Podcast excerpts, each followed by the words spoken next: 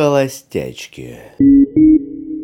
Я думаю, что на следующий вопрос вы, девочки, очень быстро ответите. Мы его написали, я его задам. Но мне кажется, вам, наверное, нечего будет сказать. Мы знаем, что на Западе очень много свободных форм отношений, таких как open marriage, например, да, или гостевые браки можно использовать, если вы живете в разных странах. Я понимаю, что у вас другая ситуация, у вас традиционные браки. Среди ваших знакомых кто-то использует такие формы брака или, или как? Ну, я скажу про Румынию. В Румынии очень а, патриархальная страна.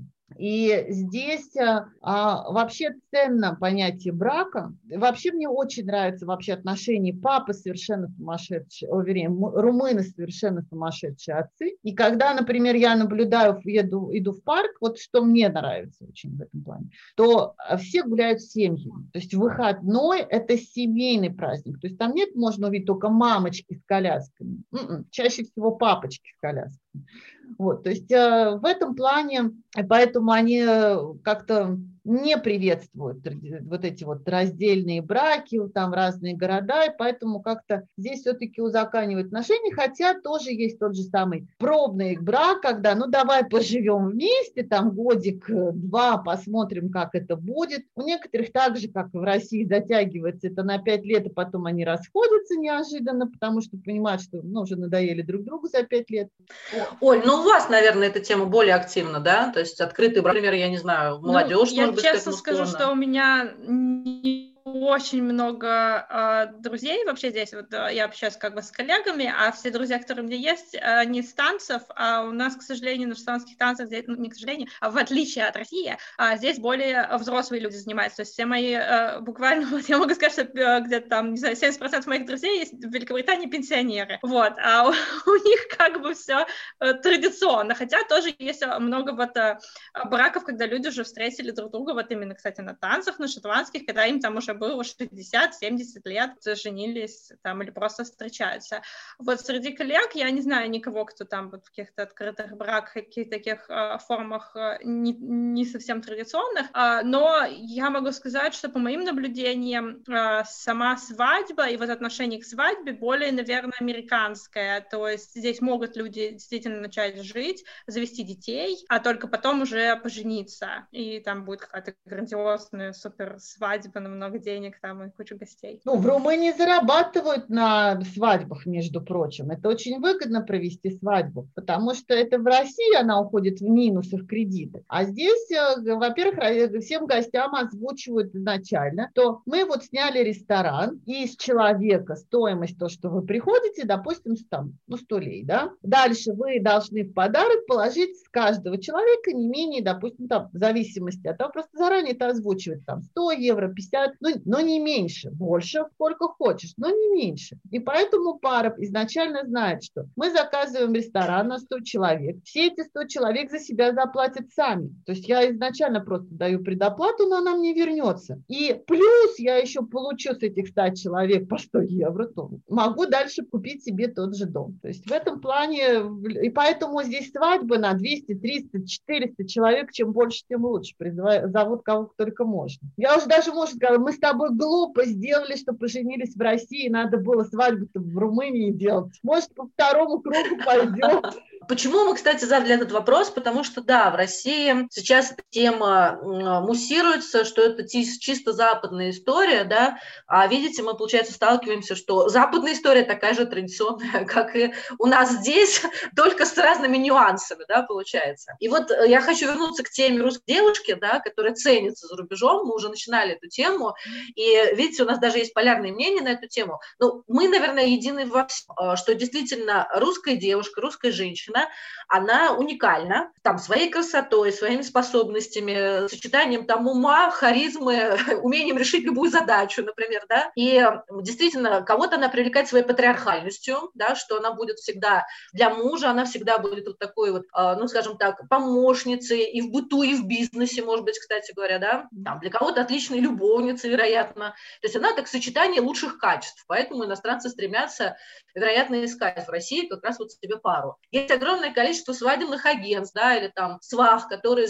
пытаются сосватать русскую девушку за иностранца. И э, иллюзия, которая здесь в России существует, да, я сейчас выйду замуж, и у меня там будет все прекрасно, и тоже напоминает такие торги определенные. Я сейчас заплачу, да, этому агентству, они мне найдут там прекрасного мужа, и дальше мы будем отрешать этот вопрос. Сталкивались ли вы с такой покупкой, не знаю, русских женщин, то есть вот вы же говорили, что мужчины ориентированы, да, то есть все-таки им хочется получить, и значит, они пользуются такими услугами, и, вероятно, даже готовы за это платить, например, какое-то количество денег, да, для того, чтобы получить себе вот эту уникальную русскую девушку жены. Когда-то на заре молодости, своей молодости, я развлекалась тем, что заключала контракт с брачным агентством и очень сильно хотела выйти замуж за иностранца. Первый главный был вопрос – это язык. Английского у меня не было, а основной язык, куда, скажем так, европейцы, э, нет у них такого прямо активного, что вот я ищу, потому что в Европе, если честно, очень много русскоязычных женщин. Кстати, к русским относятся не только русские-русские, а именно украинки, э, с Молдовы, Белоруссии. И сейчас, в силу того, что границы открыты, их очень много кто работает на территории Европы. И для этого совершенно не нужно идти на какие-то специальные сайты. Но я говорю про много лет назад, что заключение вот этих контрактов о том, что вот найдите мне жениха, ни к чему серьезного особо не привели. То есть, ну да, там прислали несколько фотографий, понимаю, что ой, не надо, и, и даже, даже если он платить будет, не надо, это все не о том. Да, понятно, что может быть и есть, э, но я считаю, что самые лучшие, идеальные варианты, когда это происходит вот так вот спонтанно, как у нас с Ольгой. То есть я вот точно так же не планировала выходить замуж, вообще даже знакомиться с иностранцем, точно так же, как Ольга ехала, и, и у нее даже в мыслях не было о том, что вот специально хочу найти. Когда ты хочешь делать что-то специально, ну, не всегда это получается вот, э, ну, я не знаю, там, правильный посыл к небу, да, то есть все равно вот должна быть какая-то, какое-то вот э, взаимное притяжение не спонтанные, чтобы а, потом что-то серьезное получилось. И а, вот относительно, а, как так сказать, продажи да, русских невест, но это, чем это отличается от того, когда а, девушки ищут просто богатого человека? Это же, по сути, то же самое, просто а, когда хочется так сказать, использовать, да, вот эту вот э, патриархальность, да, и продать свою красоту за ресурсы, да. Это также точно, вне зависимости от того, как бы иностранец это или нет. Мне кажется, просто есть какой-то такой стереотип, возможно, там, я не знаю, из 90-х откуда он идет, что все вот иностранцы, они все богатые. А это же не так. Здесь как бы совершенно разные люди, разного достатка и а, разного мышления. И даже в, если в целом по стране можно сказать, что а, страна более прогрессивная, да, здесь все равно есть мужчины и женщины с патриархальными установками, и поэтому также иностранцы, какие-то мужчины ищут более вот э, патриархальных девушек, возможно, в других странах. Вот, и я хотела по этому поводу сказать, что вот существует какой-то вот стереотип, да, что вот девушки ищут иностранцев, он меня несколько раз прям очень э, сильно обидно, э, обидные были ситуации, когда какие-то люди на работе в России мне говорили, что типа вот ты специально поехала в Англию, ты специально себе нашла, да, ты вот искала себе иностранца, да, я говорю, да, конечно, я специально поехала в Великобританию и нашла себе студента без э, дохода, такого, что мы теперь никак не можем получить визу э, жены, чтобы жить вместе в одной стране. Я такая проницательная просто была, что вот. Да. А вот что касается, Оль, молодежи, кстати говоря, то есть вот им уже эта патриархальность, я так понимаю, не нужна, да, то есть они к этому относятся легче, проще, и здесь уже вот идет э, равномерное распределение обязанностей, бюджетов, там, я не знаю, всего остального. Ну, тут опять же, э, мне кажется, все зависит от, так сказать, выборки, да, потому что вот изначально, когда я только ездила в Великобританию, еще не жила здесь, а основной, основные люди, которых я знала, это люди с танцев а все равно это определенный какой-то такой срез. То есть это обычно образованные люди, довольно обеспеченные люди, и э, это создавало такое ощущение, что да, тут все такие прекрасные, вежливые, обеспеченные там, и, вот, и так далее.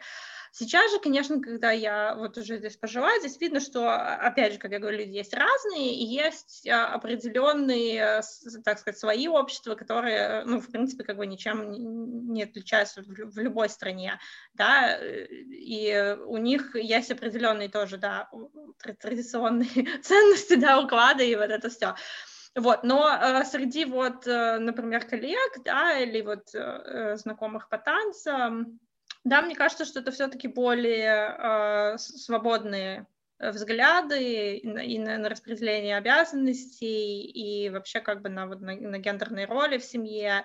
И, но, но вот, например, на, у меня есть один коллега, который э, старше меня, и он, например, у него есть двое детей, у него есть жена, но он готовит, он там, значит, убирает, забирает детей, там укладывает детей спать, и это все. И другие женщины, э, мои коллеги, они иногда такие, мы так завидуем его жене, вот что она сделала, как, как она его вот так вот как бы воспитала.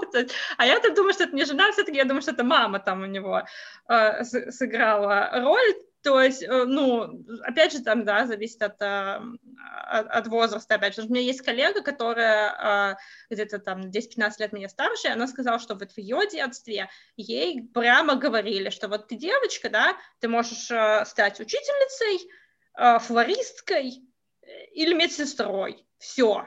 То есть mm-hmm. вот буквально было вот так вот. И э, когда я э, обсуждаю какие-то вот э, именно э, проблемы гендерного неравенства в России, рассказываю о том, как о, там опять что-то ужасное произошло, там или еще там что-то, обсуждаю законы какие-то, которые там пытаются принять, э, вот мои коллеги мне говорят, ну знаешь, вот у нас в Британии так было там 20 лет назад, и ну вот мы как бы от этого уходим. Так что, ну типа вроде не переживай, у вас в России тоже там все изменится. Вот, ну, я бы не надеялась. Только тогда всего лишь 20 лет и будет так же, как у нас нас, да. да. Сейчас в Европе, вот э, просто у меня есть несколько студентов, которые, с кем я общаюсь, а, из, вот есть из Финляндии, и а, есть еще там, да, есть вот эта вот, как бы, молодежь, да, которая, а, вот этот вот настрой феминистский, да, вот, вот это вот становится чересчур, что напрягает мужчин, Потому что, ну, мне кажется, любому человеку хочется, чтобы там э, о нем заботились, это же должно быть обоюдное, да, то есть чтобы его понимали, поддерживали, погладили, поцеловали, еще как-то, да. А когда женщина становится феминисткой, вот такой ярой феминист, что, а, вы мне дверь открыли, это неуважение, там еще что-то, такие тоже есть моменты. Вот я говорю, у меня одна студентка такая, что на уроках она просто вот каждый раз вспыхивает, вот с полоборота, что а, это вот да, коллега ее говорит, вот весна, а, ну, то есть общаемся, да, он учит русский язык, вот весна, девочки раздеваются, и мы смотрим, как они красивые ходят по улице в коротких юбках. Красная тряпка перед быком, да, то есть как ты мог так сказать? Это что такое? Мы для тебя, что ли, раздеваемся? В общем, то есть есть такое. Хочу сказать, что феминизм да. в России, она не такая ярко выраженная, как, угу. например, в европейских странах. И угу. поэтому, наверное, что а, почему выбирают, э, там, допустим, жену иностранку, иной раз, что которая не ярко выраженный феминизм. Хотя мы тоже достаточно можем объяснить, где, куда повернуть надо, и что жена это все-таки шея. И в той же, ну да, мужчина голова, женщина шея. Куда повернет, туда и пойдем. И, кстати, в румынских поговорках есть это то же самое. Вот. И, кстати, по поводу красоты русских женщин, тоже большой вопрос, потому что я знаю, что здесь очень много красивых румынок, которые вот так и хочется смотреть и, и любоваться. Так что это от человека зависит, не от национальности. Я хотела продолжить тему красоты, и это касается и э, феминистической истории, и традиционной. Но в России есть такой тренд, что девочка должна всегда выглядеть классно, хорошо русские женщины очень много денег тратят на косметолога, на спортзалы, на походы к массажистам. Это вот большой процент от бюджета. Съемная квартира плюс приблизительно столько же денег э, русская вбухивает на себя, чтобы выглядеть классно. Да? Я не говорю уже там о подкачанных губах, о подкачанных попах и etc. Как у вас обстоят дела с этим в ваших странах, во-первых, и сколько вы лично тратите в день времени на макияж? Я, значит, начну. У меня э, интересная история в том, что у меня совпало, совпали вот мои отношения с, с иностранцем с uh, таким немного другим uh, взглядом на это, с, с моей собственной, вот, с, собственным путем в феминизме. И на тот момент, когда мы как бы встретились, я красилась там полностью вообще, да, то есть там, ну, я не скажу, что я там прям очень много времени тратила, но у меня был там полный этот, значит, набор, и мне все время казалось, что, ой, мне нужно пойти на какой-нибудь курс, там, что-нибудь еще там узнать, я все неправильно делаю, там, всякое такое. Ну, и он мне просто, это буквально там было самое-самое начало наших отношений, а он меня просто спросил, типа, а, а зачем, зачем вроде ты красишься? Я просто не смогла ему ответить, как бы, зачем я крашусь, вот. И у меня просто, я сейчас, ну, не использую вообще косметику практически никогда, но иногда вот на какие-то выходы там. Вокруг меня тоже, в принципе, в основном э, те люди, те женщины, которые практически не пользуются декоративной косметикой, не делают там никаких э, из, изменений тюнинга там лица, а, но в компании есть несколько женщин, которые очень много красятся, но это скорее как бы исключение. А вот среди а, молодежи тут есть такой как бы э, есть такие девушки, которые очень много красятся. То есть я не могу сказать, что в Великобритании вообще как бы там никто не красится. Это тоже такая большая очень тема. Очень много продается всякой декоративной косметики. И есть даже такая, как э, сказать, прослойка э, девушки, возле которых просто, ну, как говорится, там, да, лицо нарисовано на лице, а, но это вот именно определенная какая-то вот э, группа а, девушек, их иногда еще там а, очень много здесь есть таких вот местных, как бы таких не очень как бы приличных шуток про то, что вот они там ходят в, в, там, в Манчестер, в Ливерпуле, в каких-то определенных городах, там, если ты вечером выйдешь, ты увидишь там не парней, которые шляются по барам, а вот ты увидишь именно вот девушек в очень коротких юбках, в колготках капроновых, там, в плюс 3 градуса, и вот, вот как раз вот у них будет очень много косметики, а в целом, как бы, нет, здесь, здесь особенно женщины этим не увлекаются. И уж mm-hmm. про там про э, какие-то импланты в груди там и вот этот вот ботокс и вот это вот все, это мне кажется тут не очень сильно распространенная история. Ну либо я как бы может не, не в тех кругах вращаюсь.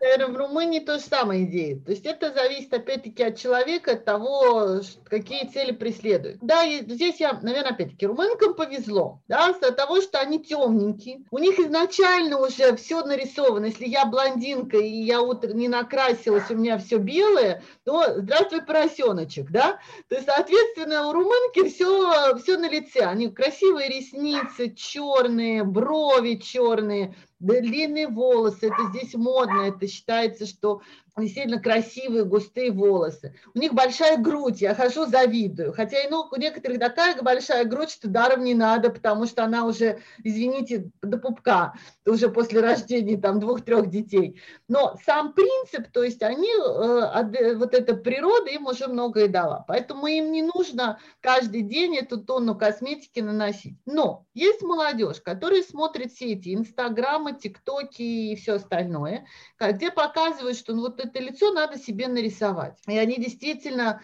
вот в основном это молодежь, они его рисуют. То есть ты едешь в метро и смотришь, о, господи, бедная девочка, она действительно нарисовала себе лицо, и видно, что она нарисована. Но я так понимаю, что это то же самое происходит в России, потом годам к 30 успокаиваются и, успока... и все. И остается какой-то легкий мейкап, который комфортен для всех. Сказать, что здесь много людей с вот накачанным силиконом губами, я не сказала бы, я не видела, что здесь много. Да, есть, на них все так смотрят, ну, да, в общем, да.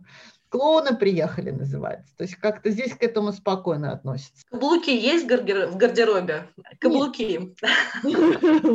Ну, дело в том, что, опять-таки, ну, сейчас-то вообще все весело. Сейчас можно в пижаме дома работать. Я просто сама по себе человек, который не а, брендовый человек. То есть мне это не интересно. И для меня главное удобство, комфорт. Да, я там, у меня есть несколько платьев на выход, опять же, ситуация обязывает, да, но это не брендовая вещь, а то, что мне понравилось лично мне. Да, есть такое понятие, как э, хочу брендовую сумочку и все остальное, но опять-таки Румыния это бедная страна, И многие люди не могут себе позволить брендовые вещи, поэтому они покупают брендовые вещи в Турции или в Китае. Здесь огромный китайский рынок, их куча брендовых вещей.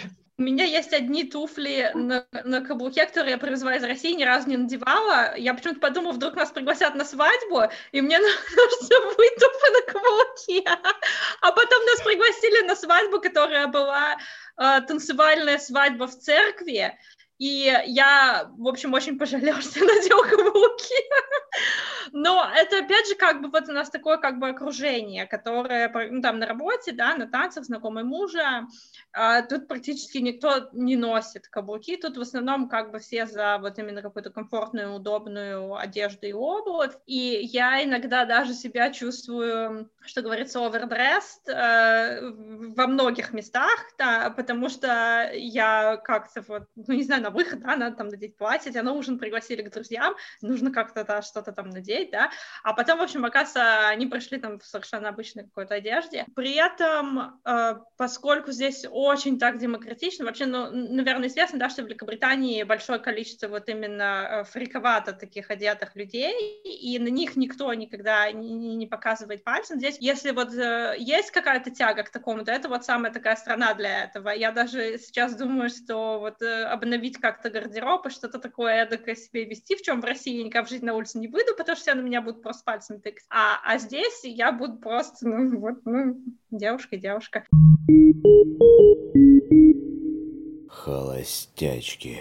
Я хотела вернуться к разговору о языке. Когда у меня был опыт отношений, английский язык, на котором мы общались, я потому что не знала турецкого, он не знал русский, и у нас был один общий язык, это английский, очень нас спасал во время конфликтов. Потому что пока мы сформулируем свою мысль, все уже страсти так притухают, и ты уже спокойно, логично, вдумчиво человеку можешь сказать о своей точке зрения. Вот для вас иностранный язык помогает он вам или все-таки или все-таки нет? Я общаюсь на немецком, и, несмотря на то, что я знаю румынский, нет, но когда мы втроем еще плюс дочка, то на румынском, да, а так, когда мы вдвоем, этот немецкий так и остался. Самое интересное, что по-русски, на русском я ругаться не могу, да, я даже не могу сказать вот не, некрасивое слово, даже сам, если оно даже не, не, не матерное. Но, но я не могу, я очень интеллигентный человек в этом плане. А вот на, на немецком у меня как-то легко. То есть я, я могу произнести некрасивые слова, нет, не матерные, некрасивые слова на немецком языке, потому что они мне не режут слух. Для меня это любое иностранное слово, да, то есть вот по-русски не могу, а на немецком могу. Но э, когда все равно, ну, одно-два слова, там лексикон, это же не русский язык, Ругаться, в принципе, да. Очень сложно, потому что, э, опять-таки, пока ты объяснишь свою претензию на иностранном языке, то думаешь, да ну его уже легче, да. Потом остынешь, спокойно поговоришь, на эмоциях это очень сложно объяснить. Поэтому да, это спасает от конфликтов. Но есть еще такой момент. Я поняла, что в принципе а русский не литературный язык, а наш любимый русский мат, понимают все. То есть можно, если очень сильно хочется, то можно сказать русским трехэтажным и поймут сто процентов. То есть для этого совершенно не нужно знать иностранный язык. Мы общаемся на английском, муж э, учит русский, но пока как-то у него в основном все разговоры, которые он может э, поддержать, это про какие-то учебные предметы и еду, потому что это все, чему его и учат там Duolingo. Вот. Один раз только было очень забавно. Я сидела, у меня было очень много каких-то дел, я там, я веду страницу про танцы на руке, я веду там свой блог, мне очень много нужно писать на русском, и вот я сидела какая-то расстроенная, и он говорит, что, что с тобой, как, как тебе помочь? Я говорю, давайте вот выучишь уже русский язык, будешь мне писать статьи на русском языке про танцы, будешь мне помогать. Ну, это мы все на английском как бы, да? И тут он по-русски мне говорит, я пишу статьи за деньги. Много денег. Он говорит, много. Оказалось, что именно в этот день в Дуолинго была эта фраза, и он ее выучил. И она как раз пришла к месту. Вот. Ну, а в целом, да, то есть э, мы общаемся на английском, но а, у меня была довольно такая выигрышная ситуация. В принципе, я думаю, что если бы а, мой уровень английского не был таким хорошим на момент, когда мы познакомились, а это у меня была очень хорошая школа, в общем, мой английский был на довольно высоком уровне, плюс там сериалы, фильмы, всякое такое. Вот, то есть если бы, может быть, у меня не было такого хорошего английского, может быть, и как бы э, отношения не особо получились, вот, то есть у меня это был плюс, вот, а насчет вот ругаться, э, я к сожалению, слишком хорошо разговариваю на английском, поэтому меня вот это вот не помогает. Я причем как бы, я даже занималась там с коучем, я сейчас занимаюсь с э, учительницей по э, произношению, э, хочу в себя поставить британское произношение, вот. Но это в основном потому, что мне нужно для работы, по сути, потому что я просто хочу, чтобы люди меня понимали хорошо, и понимали, что я хочу как бы им сказать, вот. Но я заметила, что есть такое, что говорить вот именно о чувствах на английском проще. То есть как будто бы в русском даже, я не знаю, мне вот сложнее говорить вещи на, на русском, и даже не только там про любовь там или про что-то такое, а вот именно даже извините, да, вот банально сказать. На английском я постоянно говорю sorry, и это как бы, это не на автомате, я действительно как бы это говорю, а на русском я даже вот не знаю, как я скажу вот человеку там, да, извините, но ну, вот оно как-то не, не, не получается вот так. По поводу веселых историй. А, сидит муж с дочкой, уделает урок румынского языка. Там нужно придумать слово, внутри какие-то буковки, нужно придумать слово. И вот они мучаются, значит, я говорю, что у вас не получается? Мы не знаем, какое тут слово. Я иностранка, которая знает, ну, я знаю румынский, но не так, как родной, да. Подхожу, говорю, ну, здесь вот это слово должно быть, то есть с первого взгляда. И они вдвоем, а, ты знала, ты где-то это подсмотрела. Вот, по поводу, э, вот как раз язык, чаще всего нет этих вопросов, чтобы нужно поругаться. А вот когда ты начинаешь решать какой-то вопрос, допустим, серьезный, да, у нас, например, там, дочь камень преткновений, как ее воспитывать, потому что отношения а, в России к воспитанию детей, в Румынии, они два противоположных э, полюса. Так вот, и мне иной раз не хватает слов. Это первый момент. Второй момент, что а, я считаю, что немецкий, что румынский язык, они беднее, чем русский. И когда ты хочешь сказать о любви или там еще что-то, мне не хватает слов, потому что их просто нет да, то есть вот их нет в этом языке, и как их заменить? То есть если, Я например... хочу добавить, что Светлана филолог по образованию, да. и поэтому, конечно, я понимаю, почему тебе именно русских слов достаточно, а немецких недостаточно. Да, так, и даже сами иностранцы, когда они сидят на уроке у меня, то есть они учат русский язык, и когда я им начинаю говорить, что у них это одно слово, а у нас это три разных, и это зависит от интонации, ну не от интонации, а от, там, допустим, обиделся, рассердился, обиделась, да, то есть, что это разные нюансы, у них одно слово. И попробуй разбери, кто обиделся или кто кого обидел. И вот это вот нюанс, а уж сердиться, злиться, это вообще этих слов нет, да, то есть это вот все. И попробуй им объяснить, когда это переводишь с русского языка. Мне не хватает этих слов, чтобы сказать. А, я, знаете, хотела про что еще, девочки, вас спросить. Ну, про отношения с родителями мужа, да, потому что приходится общаться, и я не знаю, это так же, как у нас в России, то есть такие же традиции или есть какие-то отличия? Ну, у меня, опять же, уникальная ситуация в том, что а, я познакомилась а, со свекровью с будущей, в общем-то, тогда же, когда я познакомилась со своим мужем будущем. Потому что она тоже занимается танцами, и она была там же на той же школе шотландских танцев ту же самую неделю. Вот, и причем, значит, интересно то, что э, у них не совпадает фамилия, потому что у него фамилия его отца, а у нее девичья своя фамилия, и поэтому я даже сначала не поняла, что они э, мама и сын.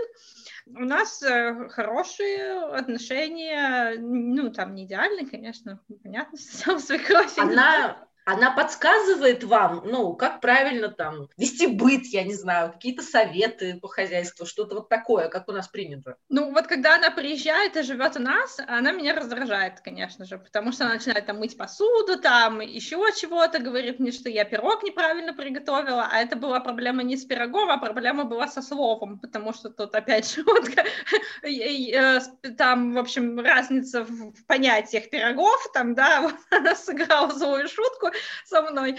Э, но в, в целом она не, не особо как-то вмешивается, э, вот, но она довольно специфический так, такой человек, но я стараюсь как-то вот с ней э, общаться хорошо там, да. Uh-huh. А, вот его папу я видела один раз, uh-huh. И это была не свадьба. На свадьбу даже от него не получили там ни открытки, ничего, ну, потому что он уже очень давно, он ушел практически когда э, еще был там год, что ли, моему мужу, и поэтому как бы это еще та причина, почему я не взяла фамилию мужа. Она для меня ничего не значит, и, и вот как-то не хотела, в общем, я ее брать. Mm-hmm. Вот, я взяла на самом деле фамилию свекрови. Я сейчас фамилия свекрови, mm-hmm. вот крови, которая периодически тебя раздражает и учит готовить правильно пироги. Но она в целом э, хорошая, как бы по сравнению там с, с другими рассказами моих знакомых, да, то есть она приятный, вежливый человек, просто специфический, специфическим какими-то взглядами э, на мир. То есть она, она археолог, то есть она доктор э, наук, занималась там археологией, то есть она там жила в раскопах буквально там годами, да, то есть, ну, все это как бы накладывает э, определенный отпечаток на, на человека. Вот. Но она еще, вот, кстати, насчет э, того, что русских женщин там могут все, да, она говорит, что я настолько эффективна, что это ее пугает.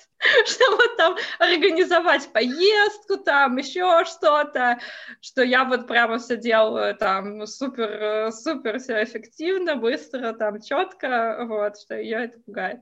Свет, ну у вас другая диспозиция, да? Ты ведь не, не застала, да, да родителей мужа? Да, mm-hmm. я не застала родителей мужа. Единственное, я познакомилась с отчимом, а, который, в принципе, воспитывал а, моего мужа. Но, опять-таки, это было, он у нас был так, достаточно короткое время, и уже человеку, когда за 80, э, его мало интересовало, что и как. Поэтому сказать, как там складываются отношения. У нас веселее складываются отношения моего мужа и моей мамы. Особенно с учетом того, что мама не знает э, румынского, а муж русского. И они еще пытаются общаться. А, ну, понятно, что я выступаю переводчиком, и в силу того, что я могу перевести как мне хочется, я сглаживаю все эти конфликты. Поэтому все, в этом плане все хорошо, но бывают там ситуации, когда они пытаются поговорить без меня и какие-то слова переводят некорректно или как-то не кто-то понял, то они могут, конечно, там вспылить, но это все потом решает. Три совета девушки, которые собираются замуж за границу. А сложно сказать. Советы, ну, наверное, первый совет э, действительно верить, что это то, что ты хочешь, что этот человек, ты выходишь замуж не потому, что ты хочешь уехать за границу, а именно потому, что тебе этот человек дорог, важен, и ты хочешь с ним прожить всю оставшуюся жизнь, да, что ты это чувствуешь. Потому mm-hmm. что если это чувство есть, тогда а, легко будет сглаживать какие-то углы и непонимание. Второй совет – терпение, потому что а, обустроить жизнь в стране с а, вообще все новое и найти работу, и желательно это сразу будет это третий вот как раз совет, а, все-таки добиться независимости. Потому что а, когда ты независима, это по-другому строятся отношения в семье. Я понимаю, что сейчас у многих есть желание быть домохозяйкой и ничего не делать, но это палка о двух концах. И uh-huh. даже я знаю, что есть куча благополучных семей, где мужик куча денег, он содержит полностью семью, но рано или поздно он ставит жену на место а, тем, что она от него финансово зависима. Поэтому вот, наверное, два совета. Любить, терпеть и быть независимой. А, ну, я соглашусь вот насчет э, независимости финансовой а, какой-то. Нужно обязательно а, работать, потому что это расширяет и круг друзей, знакомых, и вообще помогает интегрироваться как-то в сообщество. Наверное, найти какое-то хобби еще, опять же, чтобы как бы вот интегрироваться. И, ну, такой еще очень практический совет, сразу, вот, вот, вот сразу, как вы понимаете, что, да, там что-то это, сразу проверяйте, какие правила и требования по документам. Вот я серьезно говорю, потому что иначе потом окажется, что вы уже два года встречаетесь, а чего-то там вы где-то не написали два года назад, и теперь вам еще два года надо встречаться, прежде чем вы можете пожениться там и переехать вместе жить. Поэтому нужно быть как бы во все оружие. Даже если вы вот только начали встречаться, вы даже там не задумываетесь ни о чем, на всякий случай просто вот проверьте. А может быть, вы потом поймете, что оно вам вообще и не надо, потому что там такие проблемы. У меня будет очень простой последний вопрос. Жизнь, она абсолютно разная, как повернется, никто не знает. Готовы ли вы вернуться в Россию? С учетом того, что я уже один раз возвращалась, да, хотела бы сказать, что да, но вот сейчас я уже скажу, что нет. Во-первых, я уже 10 лет не живу в России. И когда я приезжаю в Россию, передо мной совершенно другая страна, которую я не знаю. Сейчас я лучше знаю законы румынские, я лучше понимаю жизнь в Румынии, и э, я понимаю, что моя дочь не сможет уже интегрироваться, ну, во всяком случае, у нее будет очень сложно интегрироваться для, э, скажем так, в России, в российской школе. Потому что, как бы я ни старалась, ее русский язык отличается от русского языка детей в России. Поэтому уже однозначно нет. То есть я для себя уже варианта, даже если что-то происходит с моим браком, то я не рассматриваю возможность э, возвращения в Россию. Ну, я, в принципе, только три года назад уехала, так что, в принципе, плюс у меня там вся семья, родители, бабушки, дедушки, сестры, э, все в России почти для меня, как бы, скорее всего, не будет проблемы вот именно, ну, как то практической стороны, да, вернуться. Плюс у меня еще такая э, профессия, что мне не составит труда найти работу в России опять, вот. Но другой, как бы, вопрос, хочу ли я. он, он как раз э, скорее... Я не хочу сказать, что Великобритания, она такая прямо вот идеальная супер-пупер страна мечты, да. Я думаю, что ни одна страна, в принципе, не страна мечты, вот, но мне здесь нравится, и, опять же, да, вот э, как Светлана сказала, если даже что-то с браком бы случилось, я думаю, что я бы все-таки осталась, скорее всего, здесь. Это был подкаст «Колостячки». Еще раз спасибо нашим героиням. Всем пока-пока. Пока-пока. Холостячки.